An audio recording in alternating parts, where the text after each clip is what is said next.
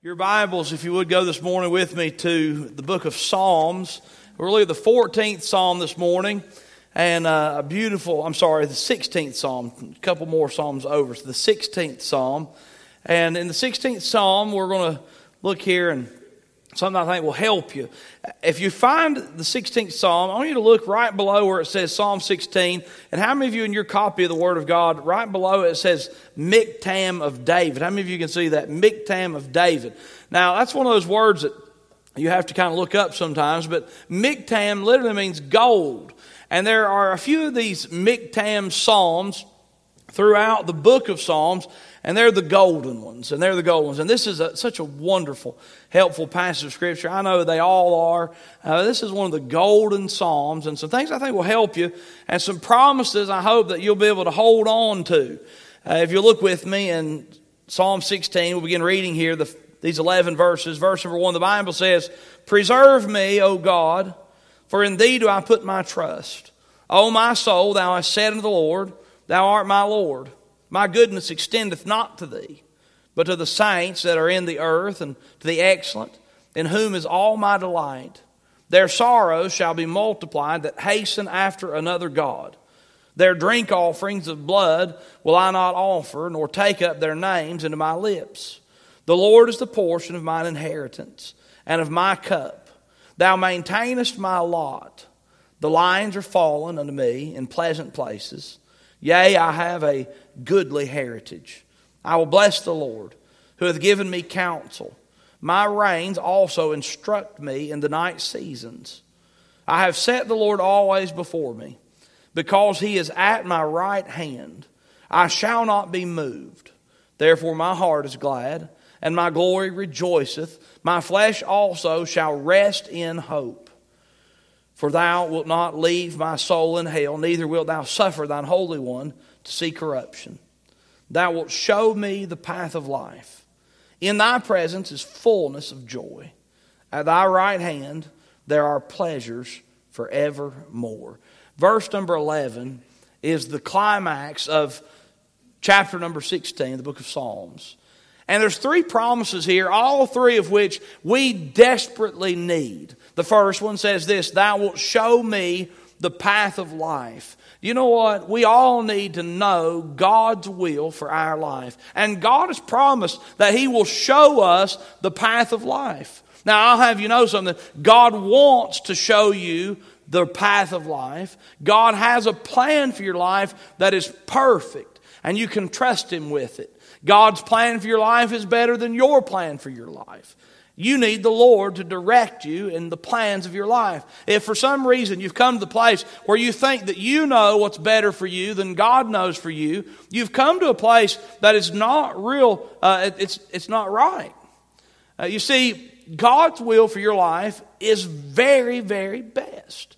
And we can trust Him with His will for our life. The Bible says, "Thou wilt show me the path of life." If you're going to trust in somebody to show you the path of life, who should you trust in?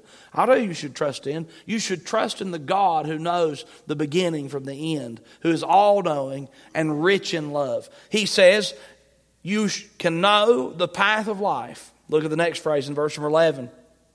"In thy presence is fullness of joy." In thy presence is fullness of joy. Now, I don't know about you, but I want to be a joyful Christian. The devil loves to steal the joy of God's people. Happiness has to do with happenstance and what's happening. Joy is something that comes from God.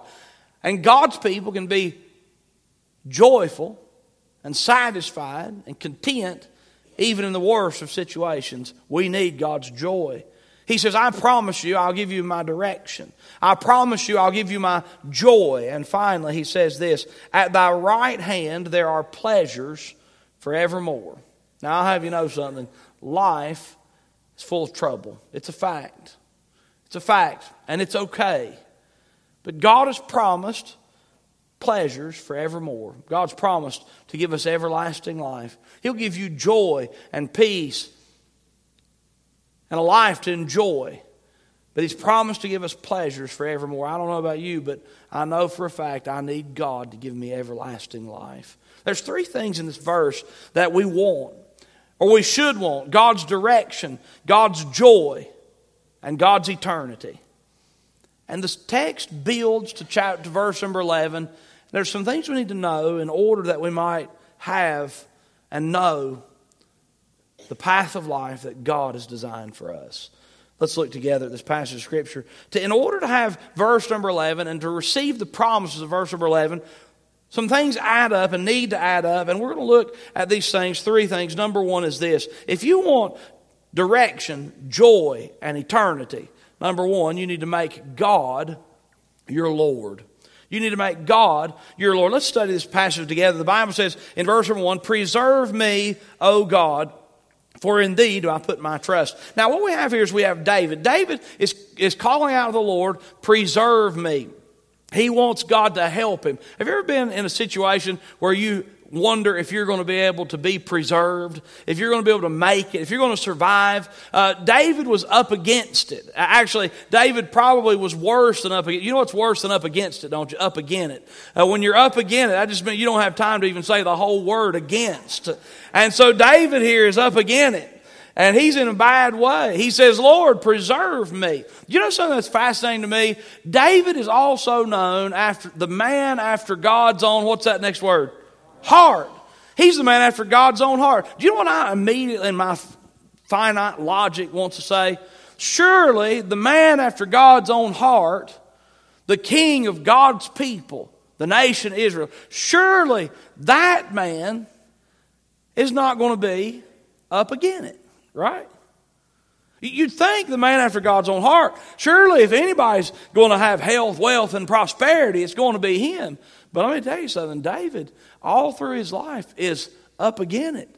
Sometimes it's at no fault of his own. Does the right thing over and over again. He's up against it. At other times, he's done the wrong thing, and he's suffering the consequences of his sin. But David is up against it. And he says, "Preserve me." Folks, I want you to understand something. We all need God. You need to make God your Lord. You need to put God first in your life, because there are going to be times, and there are always times in life where you need the Lord. He cries out, "Preserve me, O God, for in thee do I put my trust." Now, I know that seems so elementary, but we must trust in the Lord. We must trust in the Lord. When do you learn to trust in the Lord? When everything's going great? No. You learn to trust in the Lord when things are difficult, when things are challenging. You learn to trust in the Lord when you're up against it. David cries out, "Preserve me, O God, for in thee do I put my trust." God, in the midst of our troubles, is teaching us to trust him.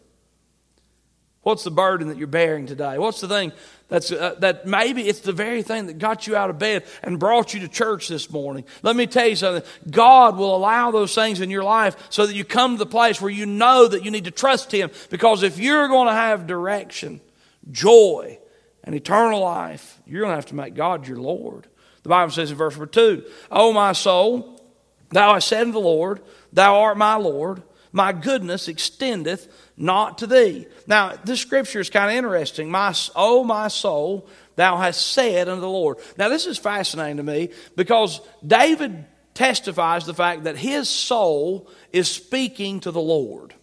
His soul is speaking. Now, this is something we need to practice. Do you know what your soul is? Your soul is that part of you that makes up your intellect, emotion, and will. Let's talk about your intellect for a mo- for just a moment. There may be some, and there are some very smart people in this room. But how many of you know everything? How many of you ever come up against something and you didn't know exactly what the right thing to do was? Intellect. Let me tell you, our intellect is at best inferior. It's not good enough. So, intellect, my soul, my intellect, it's not, it's not sufficient. Emotion, that's the next part of my soul. My soul's emotion, emotional. How many of you ever been upset for, about something for no good reason? It happens, doesn't it? How many of you, one hour in a day, everything's going my way, and the next hour, for no seemingly good reason, You're down in the depths of despair. Emotions. I'll just tell you, emotions, your emotions are the weakest part of your existence. Your emotions will drive you nuts. Your emotions will lie to you. Your emotions will get you in trouble. Your intellect is inferior. Your emotions are fragile. Your will, what you want to do. How many of you ever, I want you to actually raise your hand on this one. Will you participate? Your will. How many of you have ever wanted to do the wrong thing? If that's you, would you please raise your hand? Normally it's in the checkout line at Walmart for me or traffic, but uh, I'm just kidding. You've wanted to do the wrong, your will. Uh, you've already admitted that your will is something that occasionally makes poor decisions. So here's what David is dealing with. He's like, preserve me, Lord. I'm in trouble. I'm, I'm in a mess. And he says, here's what I did. My soul talked to the Lord. I think that's a good idea. I think the most fragile parts of us, our intellect, emotion, will, needs to go to the Lord. Lord, I don't know what to do. Help me. I think our emotions, when we're mad or sad or scared, we need to take our emotions. We go, Lord, ah, help me. Our will, when we don't want to do the right thing. And we want to do the wrong thing. Our emotion, our will, our intellect should be taken to the Lord. And David says, my soul, talk to the Lord. O my soul, thou hast said unto the Lord, thou art my Lord, my goodness extendeth not to thee. What's he say? My soul, thou hast said unto the Lord. It's going to take a minute to get through verse number two, but I think it'll help you. Look at the Bible says in verse number two. Thou hast said unto the Lord. I've talked about this before, but maybe not on a Sunday morning. I know not lately. But in your copy of the Scriptures, as you're looking at the Bible with me this morning, how many of you, when you see the word Lord there, it's spelled capital L, capital O, capital R, and capital D? Uh, you see that, right? Lord. Now, look at the next phrase. Thou, it says Lord with all capitals. Then the next phrase is, thou art my Lord. You see how that one's spelled? Capital L, little O, little R, little D. Why in the world is it like that? I want to explain it to you. When you see the word Lord in all caps in your English Bible, it means that that word has been, the word Lord has been translated from the word Jehovah. You've heard the word Jehovah, right? Jehovah is the covenant God of Israel. Jehovah is creator God. Jehovah is God Almighty. Jehovah. Now, when you see the word Lord, all caps, you can also see the word God, all caps. Have you ever seen the little G gods in your Bible? If you see God, all caps, in your Bible, that's Jehovah God. That's the creator God of the Bible. God, Lord. So when we see the word Lord here, we're talking about God. But so the Bible says, thou hast said unto the Lord God, thou art my Lord. Little O R D, Lord, is a master, a ruler, the boss. So what the Bible says, and David has said, now, I've spoken to the Lord because my intellect, emotion, and will need the Lord. Lord, help me. He says, I've spoken to the Lord, and I've said, Lord God, you are my Lord Master. Does that make sense? It's so important that we get to the place where the Lord God is our Lord Master. Who's the boss in your life? Let me tell you, the boss in your life should not be you. The boss in your life should be God. You see, God should be the Lord of our lives. And David says, now look, my intellect, emotion, and will, it's, it's all over the place. But I've cried to the Lord and I've told the Lord God that I want you, Lord God, to be my Lord Master, and I'm just going to obey you. Folks, let me just tell you, when you get to the place where you make God your Lord, you're going to find out that it is a sweet place to live. It's a sweet place to live. You need to make God your Lord.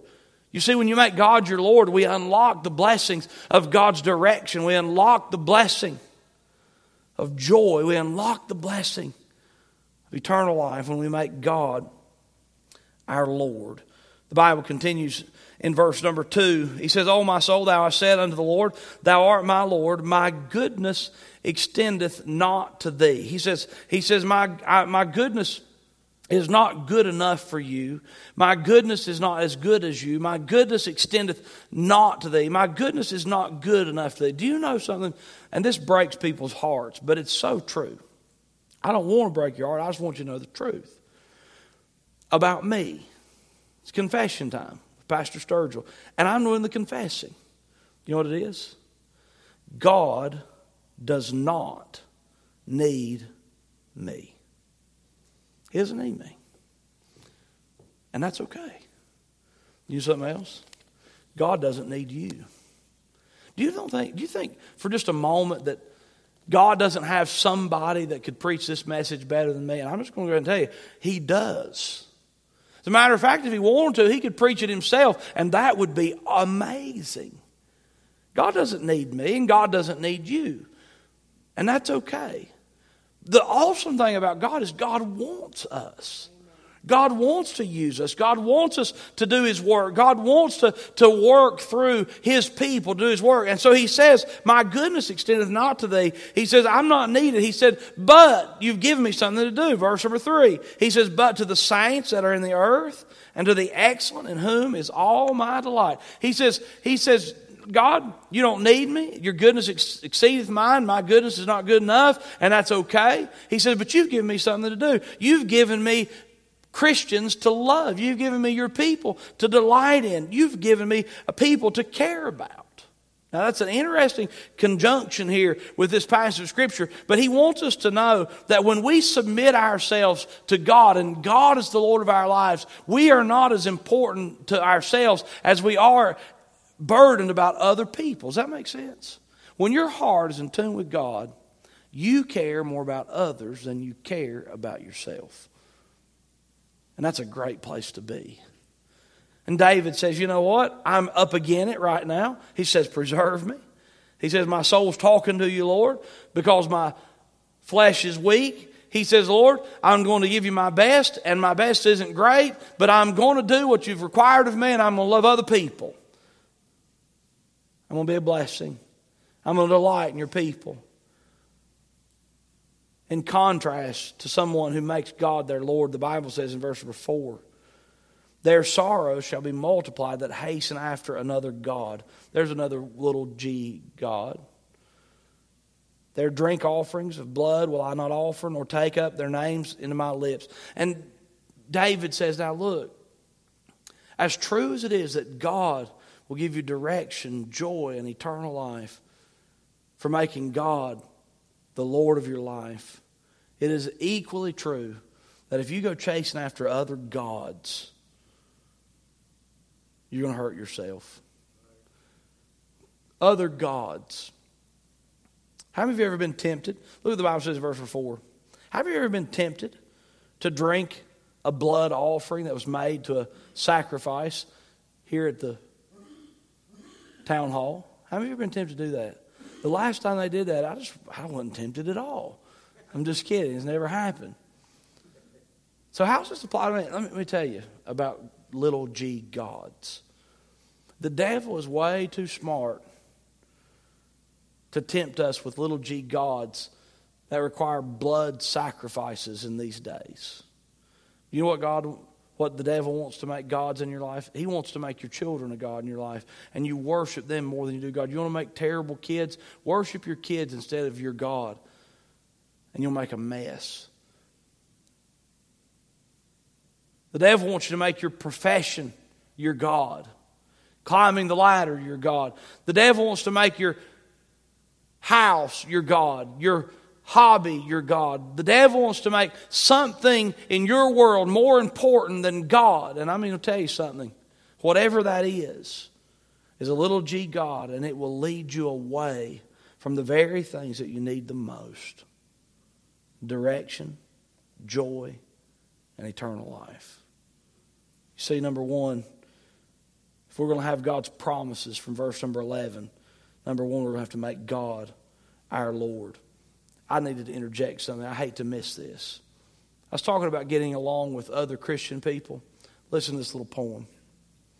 To live above with saints we love, that will be glory. To live below with saints we know, that's a different story. May God help us to make God our Lord. Number one, make God your Lord. Number two, we should trust in God's goodness. We should trust in God's goodness. Now, David's already said, I- I'm struggling. He says, Lord, preserve me. I trust in you. Preserve me. I trust in you. He's having trouble, but he's also going to emphasize the fact that he needs to trust in God's goodness. I want you to remember something. God is good. God is always good. God is good, God is good, God is good, God is good, God is good, God is good. You hear lots of folks want to say things like this. How does a good God let good people suffer? For one, there's no actually good people, but God has a purpose that far exceeds our understanding. And even when God seems to be far away, we can rest in the fact that God cares and God is good. God is good. David is going to make the case. God is good. Look at the Bible says in verse number five. He teaches that God is good. He says, number verse number five, he says, the Lord is the portion of mine inheritance and of mine cup. Now, the first thing he says, I want to remind you something, that the Lord is going to take care of me. He says, the Lord God, Jehovah, is the portion of mine inheritance. Now, it's an interesting thing to think about David. David was the youngest of all of his brothers. You remember that story? Uh, he was the shepherd boy, and nobody came to pick him when he was going to be the king. And finally, Samuel made them all stand and wait until they went after the shepherd boy. And David, the baby boy, comes in the room. The least likely of all the candidates to be the king of Israel. He comes in the room and he's anointed to be the king of Israel. Now, that didn't change the fact that David was the youngest in the household of Jesse. Let me tell you something. Jesse's oldest brother, the one that Dad thought would be the king, he didn't become the king, but he became the heir of the Jesse estate in southwest Israel. The oldest boy, David's oldest brother, became the heir. David, as the youngest of the boys, had no promise of inheritance by that culture. David says, that's okay. That's okay.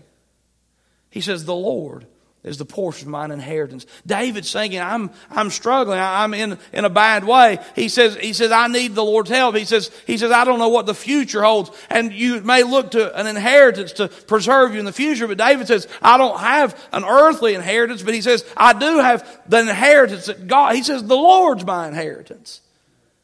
He says, I don't know what the future looks like, but the Lord's my inheritance. I can trust in him.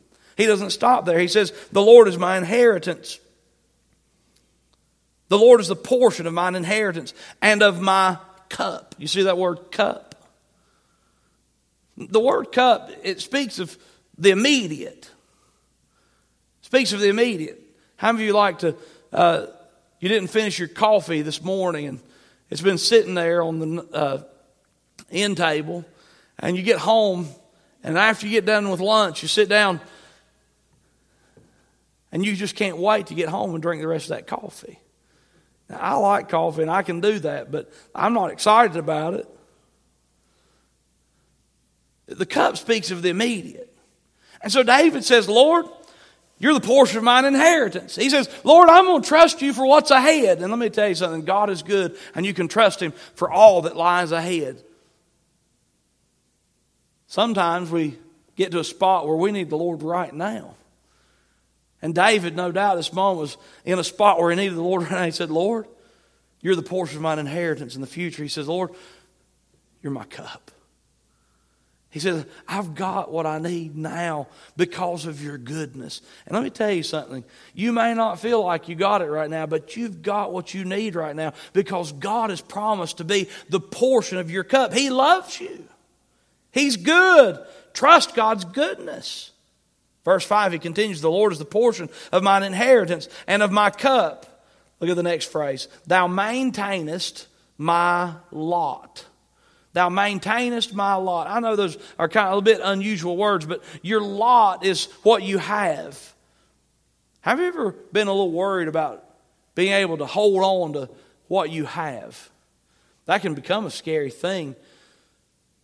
Anybody that's had a four oh one k or some type of a retirement account in the last few years, they've been a little concerned about being able to hold on to what they had. Let me give you a little perspective. Number one, if you get the little envelope in the mail that has your report for a four oh one k or whatever it is, a retirement account, thank the Lord you got one. One. Number two, you may not want to open that thing. How many of you, over the course of the last year, you don't have to raise your hand, have just been either throwing it in the trash or sticking it in the file? I don't want to see that trash. That's not good. You know, it's a real fear to think, what if I don't have enough? What if I can't maintain? What if what if I lose my health and strength? Now, this is crazy, I know, but you, you, I, it's happened to me today. I had this, I had this fleeting thought, what if, you know, what if I lose my health? What's going to happen then? What if I lose my strength? What's going to happen then? And the Bible sends us word. And God says, he says, listen, I'll maintain your lot. Now, isn't that fascinating? He's going to maintain what you've got. He's going to help you. That doesn't mean that you're going to keep everything you've ever had. But God is going to maintenance, and he's going to take care of, and he's going to make sure that you have what you need. God is good. Trust him. Trust him. Thou maintainest my lot. It continues. Verse number five. There's a fascinating thing here. What is the Bible? The Lord is the portion. The Lord is my cup. The Lord maintains my... You know what's sweet about that verse? God doesn't give us the blessings that we need to survive. God gives us himself. God gives us himself. It's like the difference between a very wealthy, kind person handing you five hundred dollars and sending you on vacation and says, have a great time. And that same wealthy person saying, you know what, never mind. Give me my five hundred dollars back. I'm going with you.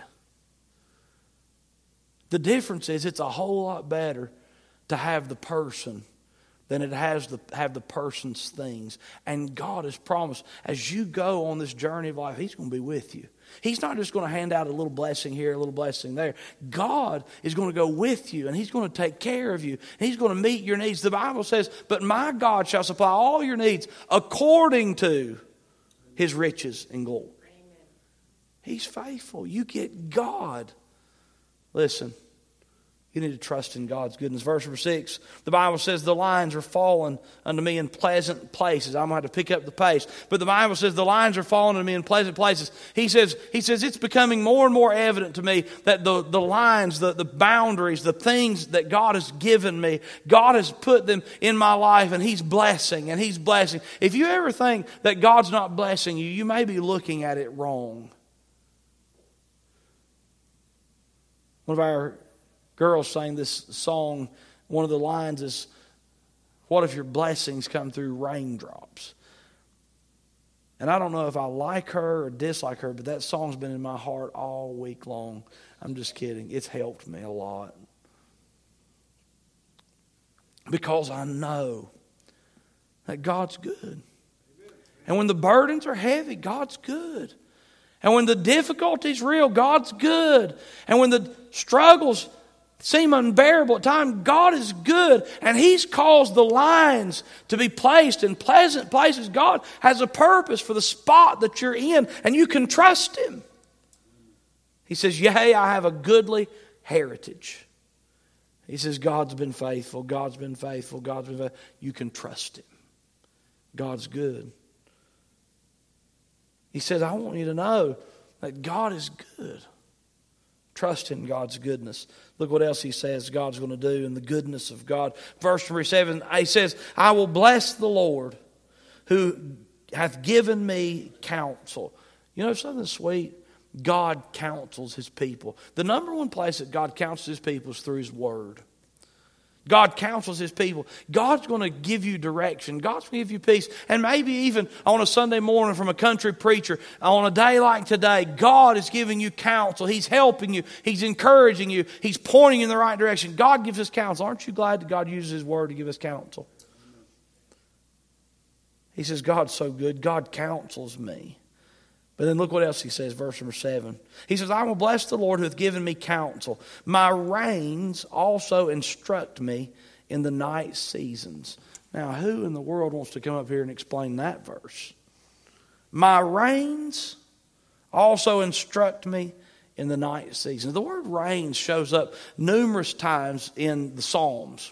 And I'm just going to tell you something. I've had this word dead wrong. Do you know the word rains means? When I think of rains, here's what I think of. Whoa, Nellie. Hi-ho, Silver, away. Rains.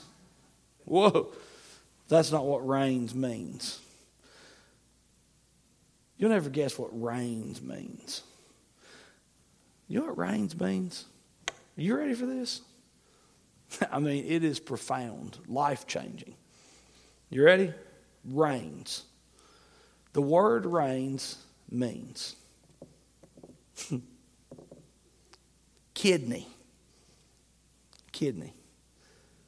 I ain't kidneying you. It literally means kidney. Now, you can see the same, exact same word is translated many times when it's talking about the Old Testament sacrifices, the fat on the kidney of a lamb, the fat on the kidney of a ram, the fat on the kidney of a cow, the fat, and kidney, kidney, kidney, kidney. And often in the Psalms, the exact same word is translated reins. And so here's what the Bible says to us in verse number seven. I will bless the Lord who hath given me counsel, my reins, my kidneys also instruct me in the night seasons. Isn't that fascinating? Now, let's bring it down to where the rubber meets the road. Our primary source of direction from God is his word. If anything, you ever feel that anything ever directs you away from God's word, that did not come from God. But you know what God does? God also directs us in our kidneys. Have you ever heard somebody say, I had this sinking feeling in my gut? I can't help but believe that's probably your kidneys telling you something, because that's what the Bible says right there. Pastor Chuck has said many times, and I love it, he says, I had a check in my spirit. Other folks have said, I just didn't have peace about that. Or in other instances, you say, man, I just felt like this was the right thing to do. Do you know what God does?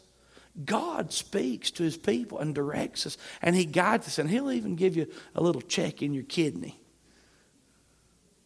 Sometimes you might need a kick in the kidney in order to do the right thing, and he'll give you that too.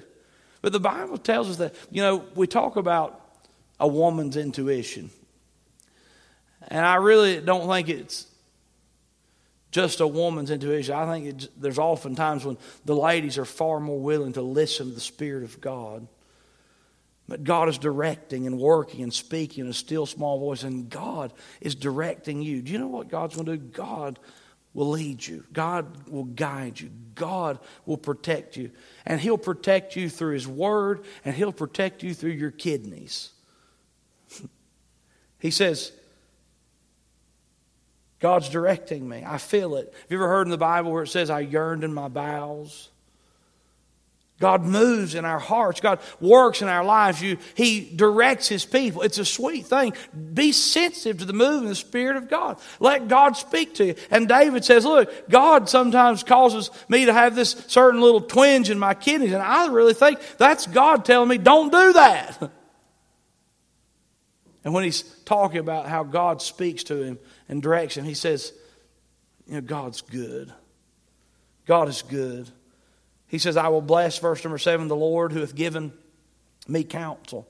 My reins also instruct me in the night seasons. There's a little spot there where we can talk for just a minute about the night seasons. You know, God works in our hearts. Often for me, When I first begin to wake up in the morning, there's certain there's a certain clarity of things that, that God puts in your heart and promptings that God wants you to do. Sometimes as I begin to wake up in the morning, I'm woken up with, in my heart with, oh my goodness, I got to do that right now. And other times I'm woke up with the Lord saying, it's good, it's going to be okay, all's well. God works in our hearts. David talks at other places in the Psalms about communing with his heart on his bed. God speaks. God works. God directs his people. Folks, let me tell you something. You can make God your Lord. You should. You should trust in God's goodness. And finally, number three, set the Lord always before you. Look what the Scripture says, verse number eight. The Bible says, I have set the Lord always before me.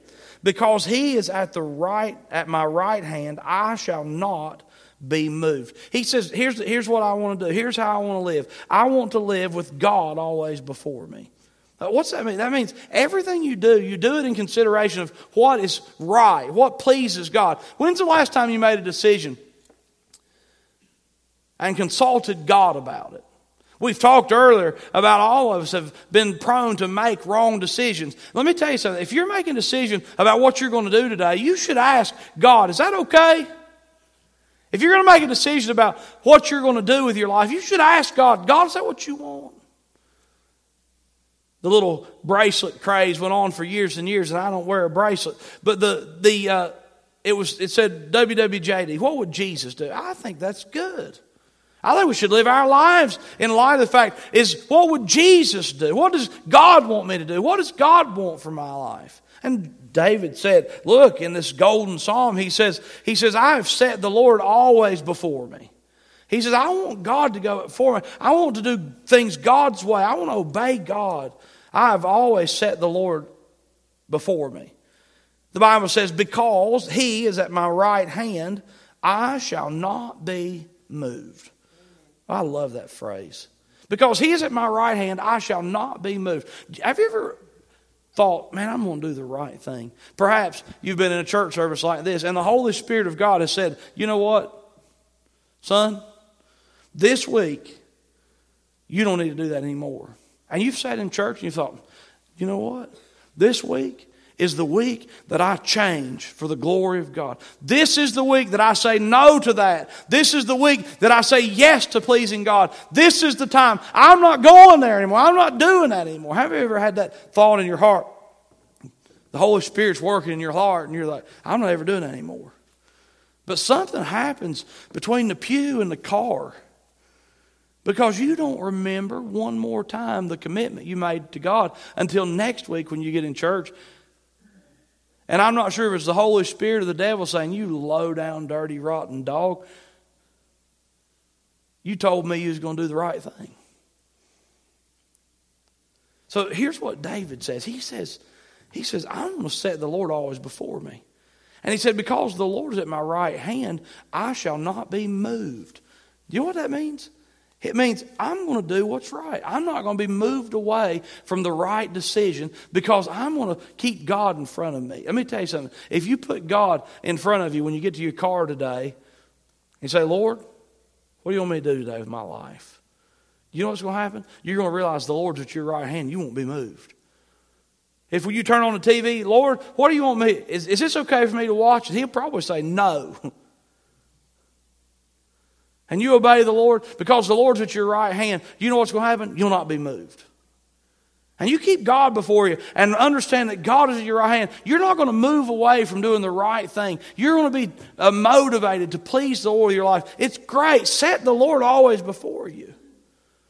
It continues, and I must hasten. The Bible says here in verse number nine, therefore my heart is glad. My glory rejoiceth, my flesh also shall rest in hope. He says, I'm going to rest in hope. I love that phrase, rest in hope. What do we get when we make God our Lord, when we trust God's good, when we set the Lord, we get the opportunity to rest in hope. I'm going to rest in hope. The Bible says in verse number ten, for thou wilt not leave my soul in hell, neither wilt thou suffer thine holy one to see corruption. David said, he said, Lord, you're so good to me. He said, you're not going to leave me in this great depth of despair. You're not going to forsake me in this moment of horribleness. He says, nor will you suffer your Holy One to see great. You're going to bless me, and you're going to give me everlasting life. There's something fascinating about verse number ten. Verse number ten, David writes it, and I'm confident that David unknowingly writes a psalm verse that's going to be used to describe Jesus later. In the book of Acts, Peter, on the day of Pentecost, is preaching. He's preaching a great message to a multitude of people, and people from all over the world are hearing God's word in their own tongue. And Peter uses this verse of Scripture to describe Jesus. He says, for thou wilt not leave my soul in hell. What's he talking about? He's talking about the fact that Jesus died on the cross, and he took our sin for us. He took our hell. He paid our price. Thou wilt not leave my soul in hell. And Jesus didn't stay in hell. He defeated death, hell, the grave. He rose from the dead. He conquered the devil. Thou wilt not leave my soul in hell, neither wilt thou suffer thine Holy One to see corruption. And Jesus Christ ascended into heaven, and he prepared a place for us. Holy Savior, wonderful God, gracious King. David says, look, you're going to take care of me, God. You're going to trust, you're going to take care of me. And I'll just tell you, as we look to Jesus, as we look to Jesus, we have this glorious promise that God will take care of us. The promises are in verse eleven. Thou wilt show me the path of life. Do you need? Do you want to know God's direction for your life? Good. Make God your Lord. Trust God's goodness. Set the Lord always before you. Put your trust in Jesus. Do you want joy? You know the answer. Do you want eternal life? You know the answer. And it ultimately includes Jesus is the only Savior. You need to repent of your sin. Trust in Christ and Christ alone, and he'll save your soul. Oh, may God help us. You know what God's going to give us? The path of life. You know what God's going to give us? Joy. You know what God's going to give us? Everlasting life. If we make Jesus the King and Lord of our life, we have that great promise. Let's pray.